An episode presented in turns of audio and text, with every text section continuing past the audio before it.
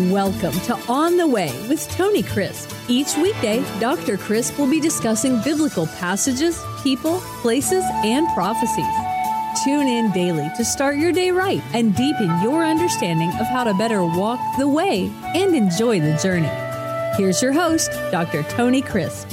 Welcome to On the Way. This is Tony Crisp, and this is Podcast 179. All week, I'm going to be talking to you about the great secrets of God, the mysteries of God. Yes, the mysterion, that which was hidden in the heart of God down through the ages, has now been made plain to all of us. Those who are followers of Jesus Christ can know the great mysteries of God those whom the Spirit of God has come to live in our hearts, God has said that we can know His heart and know His mind through the scriptures.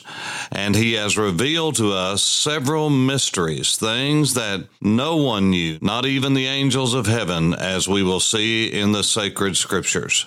Let's look at 1 Timothy chapter 3 at the first mystery we're going to deal with, called by the Apostle Paul the mystery of godliness. It is the mystery concerning the incarnation of Jesus. That is, that he would be virgin born, that he would have an earthly mother, that God would be his father, that God himself would walk among us, that he would be justified in the Spirit, seen by angels, that is, witnessed, observed by angels, and preached among the Gentiles, something that during the days when Jesus came would have been unthinkable, believed on in the world, received up into glory. 1 Timothy chapter 3 and verse 14. Paul said to his young son in the ministry, Timothy, after he had spoken to him about setting aside elders and deacons for the work in the church of the Lord Jesus, the local assemblies, he said, These things I write unto you, though I hope to come to you shortly, but if I am delayed, I write so that you may know how you ought to conduct yourself in the house of God. Now he's talking about the local assembly. Contextually, you cannot make it mean anything other than that. He said, which is the church of the living God. Again, last week I pointed out over and over again that where it's really happening in the New Testament is not the spiritual body of Christ, but the literal physical body of Christ that we operate in, that we see the gifts enacted and employed in, that we see the offices operating, the office of elders and the office of deacons. And so he says that this church is the pillar and ground of the truth. And without controversy, great is the mysterion of godliness, the mysterion of Eusebia. It is that mystery that has to do with piety, with a godly life, with God doing something that only God can do on this earth. And so here he delineates what it is in verse 16 of 1 Timothy chapter 3. God was manifest in the flesh. Now, all six verbs that are used are the same tense, voice, mood or mode, person and number. They are aorist tense. They are indicative mode. That is the mode of reality, not something that is subjunctive, not something that could be, not something that has a possibility of being, but it's indicative. It is reality. And so there are six verbs that are used in 1 Timothy chapter 3 and verse 16 to describe this mystery of godliness. Manifested, justified, seen, preached, believed, ed, on all of these, and finally received manifested, justified, seen, preached, believed, received, all simple past tense. That is the aorist tense at a point in time. It's snapshot. It doesn't have to do so much with time as it does with the kind of action. That's what tense is primarily concerned with in the Greek grammar. That is the kind of action. It's something that is a snapshot, whereas present tense is linear and moving, whether that's iterative or whether it is continuous action. This is a snapshot. It's a point in time. And there's various shades and nuances of that. But this is the great mystery of godliness. And by the way, all of these are passive voice. Now, the normal voice in all of the Greek language is active. That is, the speaker is the one doing the active. Middle voice is reflexive in the Koine Greek. That means he himself, she herself, whatever the case may be. But here it is passive, the subject's being acted upon. And so God brought all of this about. God the Father, the great God of the universe, brought all of this about, and it was a mysterion as to how it would happen. Now, I want to point out two or three passages that will be passages that will help you to understand and will expound this principle to you more. Turn to 1 Peter when you get an opportunity and mark in your Bibles 1 Peter chapter 1. Now, those of you who have studied this know that if you take second or third year Greek and you are into exegetical study and diagramming and so forth, you're going to go to First Peter and probably study First Peter chapter 1 because there's more participles there than you can shake a stick at. And if you in the Greek language can handle participles, you can handle just about anything in the language itself as far as structure and analysis. And so Peter is talking about the great blessings of God that God has blessed us with, a living, abundant relationship with Jesus. And he comes to verse 10 and he starts off on a path that is remarkable. Here's what he says. He's talking about salvation, the salvation that has been given to us and made possible through the substitutionary death, burial, and resurrection of Jesus. And here's what he said. Of this salvation, the prophets Remember, we're talking about the mysterion, the secrets of God.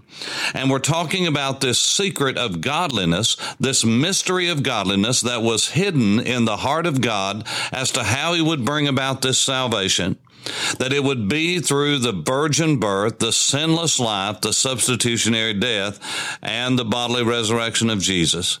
And so he said, Of this salvation, the prophets have inquired and searched carefully, who prophesied of the grace that would come to you, to me, in this era, in this epoch, in this dispensation, in this time period in which we're living, in these days of the new covenant. And these prophets would search what or what manner of time the Spirit of Messiah who was in them was indicating when he testified beforehand of the sufferings of Christ, i.e., Isaiah 53 and the great passage of the suffering one of Yahweh himself, of the very God of God himself, that he would suffer and the glories that would follow. When, for instance, when Isaiah, from chapter 40 on especially, and the passages like in Isaiah chapter 11, Isaiah chapter 9, those great passages we read about at Christmas time, and then read Isaiah 53, one presents one picture, another another. The suffering of the faithful servant of God, the Messiah that would be bruised for our iniquities, the chastisement of our peace would be upon upon him, by his stripes we would be healed. Isaiah would speak about that, and then he would talk about the Messiah reigning and ruling over the, all the earth with a rod of iron, ushering in a great time of peace and worldwide blessing. And the Bible says that Isaiah could not understand this mysterion. And uh, it says that the Messiah and the spirit of Messiah was in them, was indicating when he testified beforehand the sufferings of Christ and the glories that would follow. To them, it was revealed that not to themselves that they were going to be able to experience this, but to us they were ministering these things.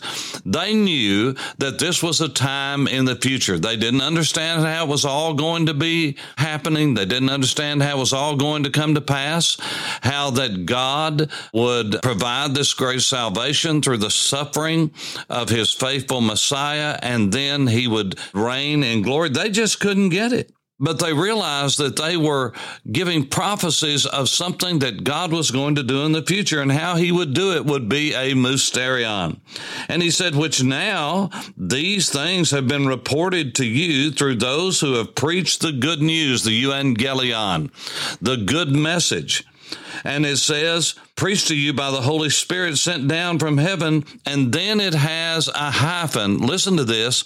And it says, not only did the prophets not understand, and they were saying, God, how could this be? They were inquiring of God, how can you tell me to prophesy this of suffering and then of glory? But it says, not only did they inquire, but look what it says in verse 12 things which the angeloi, the angels, desire to look into. You see, even the angels of God couldn't understand how God was going to do it. You see, angels are created beings just in a different order than mankind, but they're created. They're not God, they're not divine beings. And when they would hear of what these prophets would say and they would see it being written down, remember, they were watching all of this, they were observing and they would see what God would say, they couldn't understand it themselves. And so it is only in the New Testament that we are given the answer to this. And here it is. This is the great mystery of the incarnation, the mystery of godliness, that which was hidden in the heart of God, but is now made plain. John 1 1. It is absolutely fascinating how John puts it all together under inspiration. He lays it out so that everyone can see exactly how he did it. In the beginning was the Word, and the Word was with God, and the Word was God. He was in the beginning with God. And then he goes on to talk about the creative acts of this Word. Now, the Greeks looked at the Logos, that's the word for word, as an impersonal, abstract principle of reason and order. It was, in some sense, they looked upon as a creative force.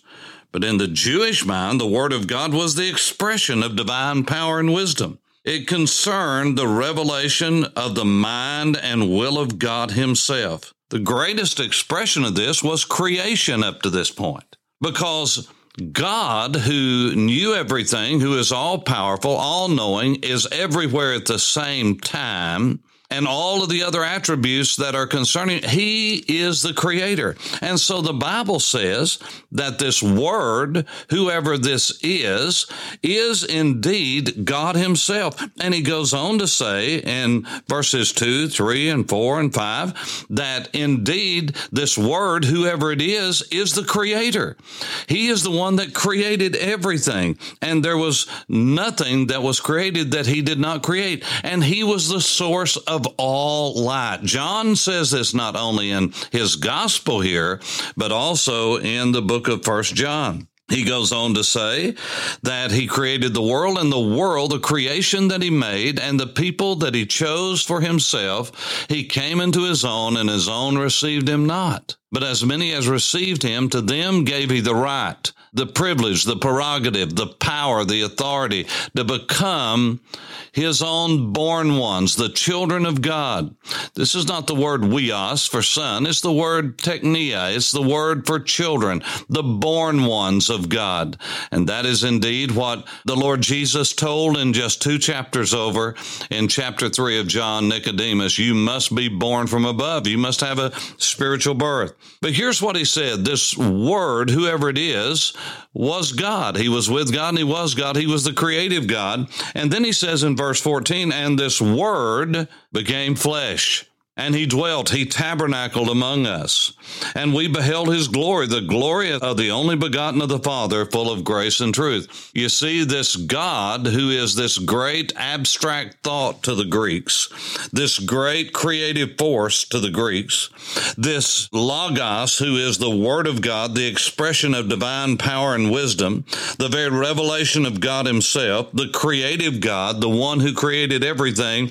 The Bible says this God who is spirit robed himself in human flesh and he came and lived and dwelt among us. Now look at this.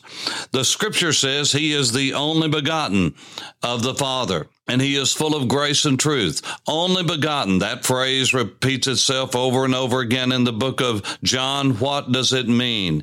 It is a compound word in the Greek text, mono, which means one, as in only. Genes, G E N E S, genes. If we pronounce that with a soft G, it would be genes, gene, G E N E gene, a one of a kind gene. If something is one of a kind, it is unique. Now, unique cannot be a modifier because, and does not need a modifier because it is absolute. If something is unique, it's one of a kind. It's not very one of a kind. It's not awesomely one of a kind. It is one of a kind. It needs no modifier. And so what it says is this word who is God became flesh, this great spirit Spirit became flesh. And that's exactly what Jesus said in John chapter 4 that God is spirit. And he told Nicodemus that God is spirit and that the spirit of God cannot be looked upon. Why? Because he said you cannot see spirit. You can see the results of the spirit. You can see where the wind comes and blows and rustles the leaves, but you cannot see the wind. You can see the dust that hangs in the wind, but you can't see the wind. The word is pneuma. And so he said, says that this only begotten, this one of a kind person, this one of a kind son has come to earth to dwell among us. Now think about this. Jesus is truly unique. He is one of a kind. He's the only one who has God as his father and has an earthly mother. You say, what about Adam? Well, he had God as his father, but he also was created uniquely by God and he is one of a kind. Jesus is the second Adam, according to the apostle Paul, and he has an earthly father. And that father, according to Romans chapter 5 and verse 12, is where the sin nature is passed on, not through the mother, but through the father. So Jesus Jesus had no sin nature. He was impeccable. He is the only person who ever was born besides Adam that was born without a sin nature. He did not have a propensity to sin, an inclination to sin. He had the very gene and essence of God within himself because he was fully God. But yet he was robed in human flesh. He became a true man because he had an earthly mother. And that doesn't mean he's half God and half man. That means he's all God and all man. He is the unique Son of God, the one of a kind Son. He is the only gene Son. He's the only one that was born like he was born. He's the only one that would live like he lived. He's the only one that did what he did. He's the only one that died like he did. He's the only one that was buried like he was buried and rose again from the dead, never to die again. The Bible says that he is the first fruits among the dead. Now hold on and we'll finish this mysterion very quickly.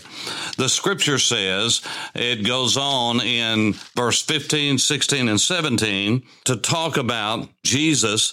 And then in verse 18, here's what John said. Now, this word that became flesh, this only begotten, this one of a kind, this only gene son, no one has seen God at any time. Now, what that means is God is spirit and you cannot see spirit and no one has seen God in his essence. Moses, Abraham, and many more saw God and an image of God, what's called a theophany, a Christophany, ever how you want to word that, but it was a manifestation of God. But no man has seen God at any time. But look at this the only begotten Son, this one of a kind Son, who is in the bosom of the Father, he has declared him.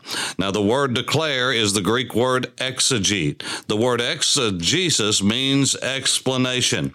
You see, Jesus came to explain to us what God is like. That's the great mystery of the incarnation. This is the mystery of godliness that Jesus Christ is the Son of God. That means He is the Messiah. He is God walking, God talking, God healing, God casting out demons, God raising the dead, God dying on the cross as the God man to take away our sins as a burnt offering, as an offering for sin, to take away the penalty of man's sins.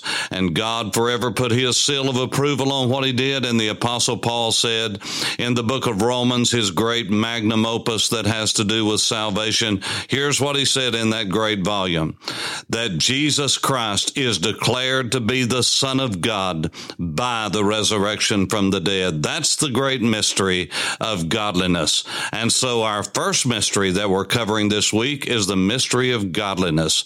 And it is Jesus Christ manifest, the Son of God, the Messiah of Israel and the Savior of the world and you can know him in a personal way. You can walk with him because he came that you might have life. Call upon the name of the Lord if you do not know him. He will forgive you. He'll save you. He'll set you free from the bondage of your sin. And if you're a child of God, don't you think it's about time we trusted him? For on the way, this is Tony Crisp. Thanks for listening to On the Way with Tony Crisp. Tune in every weekday for information on biblical passages, people, places, and prophecies. Fridays are for your questions. Email your questions to questions at tonycrisp.org, then just listen for your question to be answered on Friday's podcast. That's questions at tonycrisp.org. Thanks for listening and have a blessed day on the way.